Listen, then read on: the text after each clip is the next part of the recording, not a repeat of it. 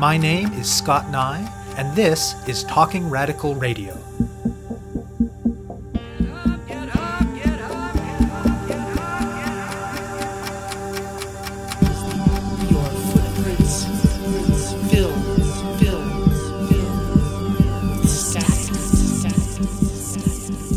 Hello, and welcome to Talking Radical Radio, where we bring you grassroots voices from across Canada.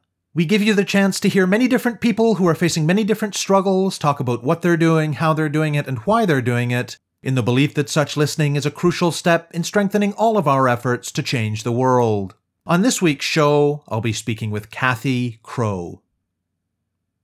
A few weeks ago, the Conservatives, under the leadership of Doug Ford, won a provincial election in Ontario. The platform they ran on was rather scant on detail, to say the least, so the policy and spending implications of this victory remain vague but ominous. Given Doug Ford's record as a municipal politician in Toronto, given the Conservative Party's record the last time they held power in Ontario, and given that their campaign made promises that would result in the loss of billions and billions of dollars in revenue for the province while refusing to explain where that money would come from, social movements are expecting harsh austerity measures that will cause immeasurable harm and suffering to the most vulnerable people in the province. No doubt over the next few years, there will be episodes of Talking Radical Radio about resistance of various kinds to this new government. Today's episode, however, is based on an interview recorded just one day after the election. Cathy Crowe is a street nurse, and for more than 30 years, she has not only been working with and delivering primary health care to homeless people in Toronto, but she has been heavily involved in a wide range of activism, organizing, and advocacy around homelessness, poverty, and housing. She reflects on that long history of involvement in this interview, on what has worked and what hasn't, on what she describes as the post apocalyptic scene that resulted the last time Ontario brought a new Conservative government to power, and on her early thoughts about Doug Ford's win and its implications. Crowe was initially politicized as a young working mother in the 1980s. The Cold War was in full effect, and it was the vibrant anti nuclear movement of that era that first drew her in. She was part of founding a group called Nurses for Social Responsibility, which existed for over a decade. It began with a focus on anti nuke and peace issues, and eventually tackled things like reproductive choice, homelessness, and pushing professional organizations in the nursing field to engage more seriously with social and political issues. Her professional trajectory started with hospital based work and then a stint in a private clinic before she found her place in the community health sector, where she has worked over the years in a range of community health centers and in other organizations serving poor and homeless people. Being a street nurse has meant providing primary health care to people experiencing homelessness and deep poverty in community based settings, which has often included drop ins and shelters, but also in places like encampments under bridges and in the tent city that existed on Toronto's waterfront between 1998 and 2002.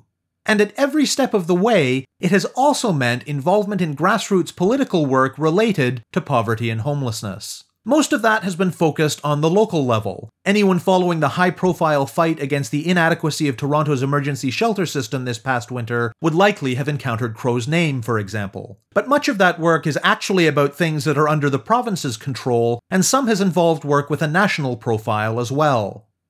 During the height of the cuts by Ontario's last Conservative government, beginning in the second half of the 1990s, Crowe was not only working as a street nurse, but was a co founder and the volunteer executive director of the Toronto Disaster Relief Committee. They played an important role in responding politically to the harms of those cuts and in pushing the City of Toronto and eventually the Federation of Canadian Municipalities to declare homelessness a national disaster, which in turn was one factor spurring the federal government of the day to take some much needed, though still insufficient, action. Her involvement continues to this day in challenging the many ways our systems do harm to homeless people. And with this new government, things seem poised to get much, much worse. I speak with Crowe about her involvement in struggles against poverty and for social justice in Ontario in the last three decades, and about what the victory by Doug Ford and the Ontario Conservatives might mean. My name's Cathy Crowe. I call myself a street nurse. I work in downtown Toronto, although I've worked nationally a little bit on the issue of homelessness. And people always ask about the term street nurse. It's a term that was initially coined by a homeless guy maybe 30 years ago who called across to a group of us who worked at Street Health saying, you know, hey, street nurse. And it was a very friendly, positive description of what we were doing. and so the term stuck. And across the country, many nurses working specifically in the area of homelessness describe themselves that way. For me, it's a political term. It means homelessness got so bad in this country that a specialty in nursing developed. As a nurse, I became involved in social justice issues when I was a young mother. The Cold War was in full force. And so I began to be involved in anti nuclear issues and issues related to that, and actually formed a group called Nurses for Social Responsibility that lasted about 10 years or longer. And then we spread our wings, if you will, to look at access to choice, homeless health care, many, many other issues beyond peace and anti nuclear work. That was kind of a training ground for me specifically as a nurse, learning a lot of really practical skills around activism and social justice. As a nurse, I fell into working from the hospital to a private medical clinic, then ultimately to a community health center in downtown Toronto that happened primarily because I saw the ravages, if you will, of extra billing during that period of time when extra billing was allowed by doctors in Ontario. And I saw a two-tiered healthcare system in operation because I ended up working literally on Bay Street in one of the tall towers for some private physicians that provided executive health care. I'd been pretty much politicized by my mother, who was a nurse, and a grandfather who was a CCFer and NDPer in the past to understand some of those issues around the value of social programs and what it used to be like pre-Medicare. So ultimately, a number of factors led me to move to the community. And I happened to land at a place called South Riverdale Community Health Center, which was a hotbed of healthcare activism so again, it was another training ground for me. And I stayed working in various community health center sites for quite a few years until I reached a point where I did realize that what I could do as a nurse was very limited by the organization. And I very accidentally went to work at a little place called Street Health that provided health care for people who were homeless. They had just gotten funding. I was the second nurse hired. I really only went there because it was nursing driven. And I thought I would be very bored and I thought I would see only old men with bad feet and leg ulcers. And I had all the stereotypes that many people still have about who's homeless. And then, of course, the exact opposite was true. It became a very dynamic work area for me and I've stayed in that area for over 30 years working at different locations and now I'm essentially self-employed working on homelessness specifically. You mentioned that a couple of those early contexts were important because they provided opportunities to build skills related to doing grassroots political work. What were some of those skills? I think one of them was simply identifying that what I call the downstream problem that I was seeing. So, for example, high levels of lead in children's blood at South Riverdale was clearly the result of an upstream problem that being pollution in the community, Canada Metal, and a number of other plants that were there. So that my work as a nurse had to be about more than just taking the blood and advising the parents what vegetables they could grow that wouldn't absorb a lot of lead from their backyard. And that lesson has applied to me in everything I've done since. So that being a kind of a basic understanding. And then learning, so how do you then deal with the upstream issues? So that might be activist research that gets used in a political way. It might mean how to lobby a politician. It might be how to bring together community groups to speak with a louder voice to a politician on an issue, how to hold a press conference, how to write an op-ed for the, you know, Toronto Star, the Globe and Mail, how to leak a story to the media on something that you think they should know about that you're not supposed to be talking about. Skills like that that they don't teach you in nursing school. And what did the everyday work of being a street nurse consist of?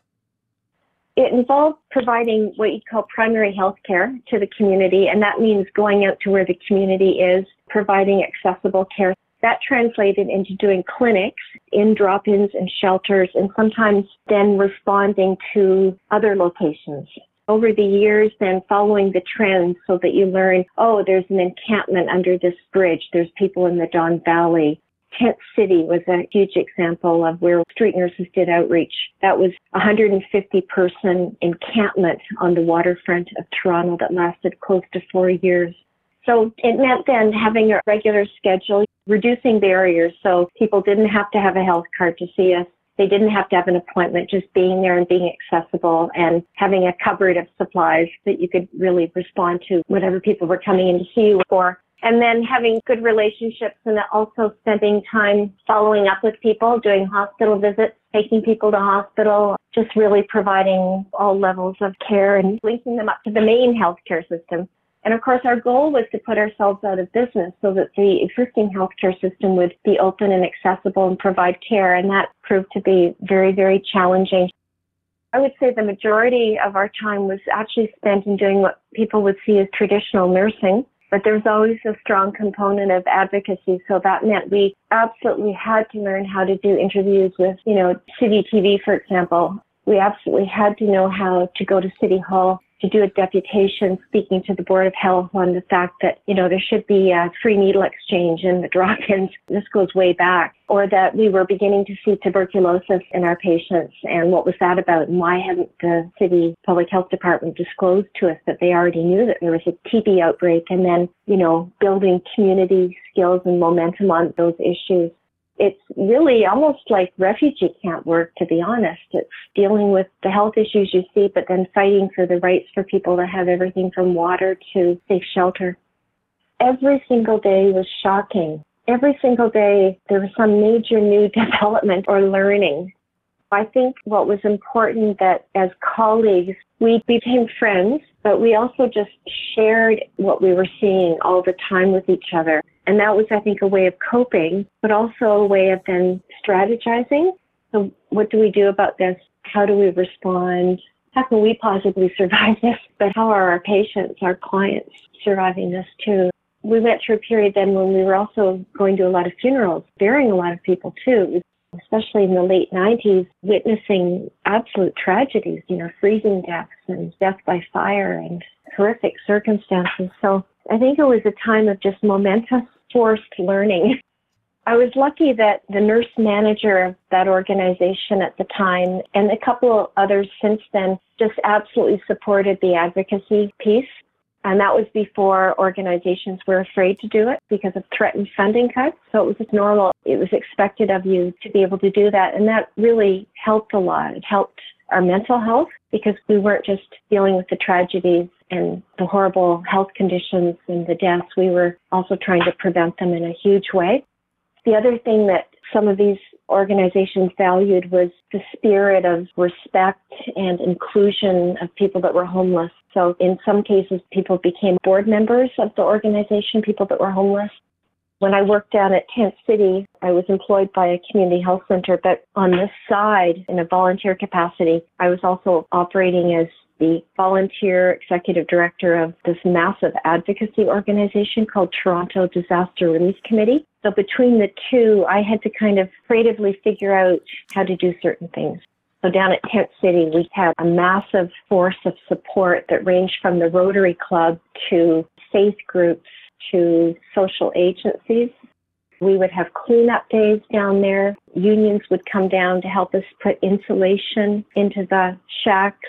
Roofers would come down to help us put roofs on. Then we would have a caterer come down and we'd have a big spread at the end of the day with everybody. So those kinds of events help build solidarity, both with outside parties, but also specifically with homeless people that are there. And it really gives you a sense that you're not alone and you're totally dealing with people's lives and ultimately their attempt to have a home and for their health. Talk more about where the Toronto Disaster Relief Committee came from and about the kinds of work that it did. It really came from a small group of people who were friends and worked frontline, and then a couple of people that were our allies that included not frontline workers we were constantly sharing really the horrors that we were seeing. This was like 97, 98, that period of time. And it was also after the huge ice storm that had happened in eastern Canada. During that period of time, I'd had this epiphany moment where I thought I should go to Kingston or Montreal to help in the ice storm because that's what I do here. I know how to work in those circumstances of, you know, 200 people put into a gymnasium, that kind of thing. And that's when I realized, well, why would I go there? That's what I'm doing here. Like the connection of natural disaster and man-made disaster was made for me. But around the same time, we were all talking about that and we decided to form a group called the Toronto Disaster Relief Committee and to actually declare homelessness as a national disaster. We began to talk about that in May of 1998 and we handpicked people in a very non-democratic fashion it was very hierarchical, if you will, but for a purpose. We handpicked people that we absolutely trusted implicitly and who we knew thought the same way we did. Well, that included some key frontline workers, but then it included some unusual characters. Peter Rosenthal, the activist lawyer, John Heap, who was an Anglican priest and former member of parliament, David Walsh, a progressive real estate developer, John Andras, a Bay Street financier, and I'm not naming everybody, but we had all worked with them either at Inquest or Project Warmth, which was collecting 30,000 sleeping bags a year. So we formed this group.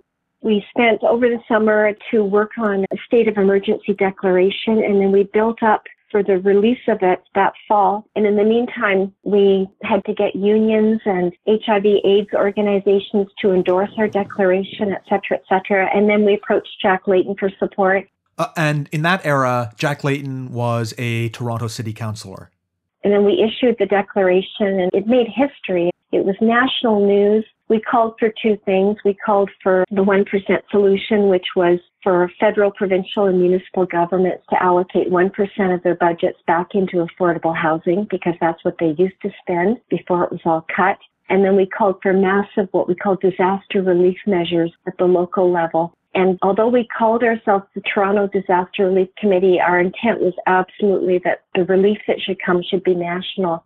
And a real expression of that relief effort was announced this week in Toronto, I mean, 20 years later, in the form of these huge prefab modular shelters that the city has just purchased for emergency shelter because of course in Toronto they have never properly dealt with the emergency all these years and now it's really a catastrophic proportions. So, over the time that you've been involved, the nominal political environment has been quite different at different moments. A social democratic government in the early 90s, very harsh cuts in the later 90s, then a different situation in the early 2000s. To what extent has it changed conditions on the ground to have these seemingly different political environments? And how has that changed your advocacy work in these different moments? It's very impossible for me to say good things have come from any particular government, even the NDP government of the past. But it is easy for me to name the horrors that happened with certain governments. I vividly remember what happened after the Conservative government was elected in the 90s in Ontario, and it so worsened conditions. You know, homelessness doubled and tripled the, the few times that we've seen wins, I would say they've been primarily at the municipal level when we've had a champion. And when we've had a champion, we've been able to kind of access that world of moving municipal policy forward. The biggest example of that, and it really has never been replicated, was when Jack Layton was a city councillor in Toronto he initially kind of raised his eyebrows when we talked to him about the disaster declaration, but quickly came on board and became a champion nationally on that issue. In fact, convincing the Federation of Canadian Municipalities to adopt the disaster declaration, and many cities did. And it was that municipal effort in terms of policy that I attribute to leading to the federal move to fund a federal homelessness program that did ultimately happen. But without a champion at that level, it's very, very hard because everyone that's working frontline is essentially working in a disaster zone. The frontline folks in Winnipeg, Vancouver, they can hardly put their head up for air. I mean, I know it's critical to build a mass movement at the street level, but you also have to be able to have an ally that can move things along for you. And we're not in a very good place in that world right now at any level of government that I see. So, in some ways, it has really convinced me that the strength in activism is to build the activist movement at the street level, with homeless people being a very important part of that. I always tell people that, you know, I've never really witnessed politicians or governments deciding to do something because it's the right thing to do. It's really only come when there's been that kind of push from outside. You can never assume that governments or politicians will do the right thing. What have you learned in your years of doing this work about not just doing political work for and about people who are in such extreme need, but about doing such work with them? I've only written one book before. It was called Dying for a Home. And my relationship working with people who are homeless has always been so important to me. And what I did in that book was I profiled some very special people. So every chapter is their story. I spent many, many, many hours interviewing each one of them. So their story, their voice is there. And it was my expression really to show how important that was. The whole work wouldn't be the same without people's participation.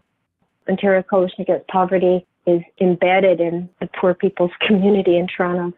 I have less access to doing that kind of solidarity work right now just because of how I'm situated in the work, but absolutely critical. And that's where organizations and people working in the field, they have to have the resources in their work to support that. So that means having literally a budget line in their work so that they can give honorariums to people when they're speaking at press conferences or at events if they're homeless and being able to pay for them to travel to wherever to an event and that means, you know, you have to give the workers time to do that because that's valuable work and you have to support poor people who are coming. What is your political work focused on these days? So I call them hotspots. I'll start with the shelters. The shelter system is inadequate, underfunded, and the conditions inside are horrible. And then we have this system of relying for 31 years now on the Out of the Cold program in Toronto, which is a volunteer faith-based program. And now we have layers of what are called respite sites, or overnight drop-ins and warming centers. So it's really like tier after tier, T-I-E-R, tier layers of, in a way, human rights denial of basic shelter. So that's probably the number one area I'm working on. And then number two is the massive amount of outdoor sleeping in unsafe conditions because there are not enough shelters and at the same time punitive responses to that where the city will issue essentially eviction notices to people that are sleeping outside. You know by tuesday you have to move all your stuff and be gone or we'll be moving it for you. And so they push people out of outdoor areas. Another hotspot is the huge burden of ill health and risk of particular conditions and health problems because of the congregate living in shelters.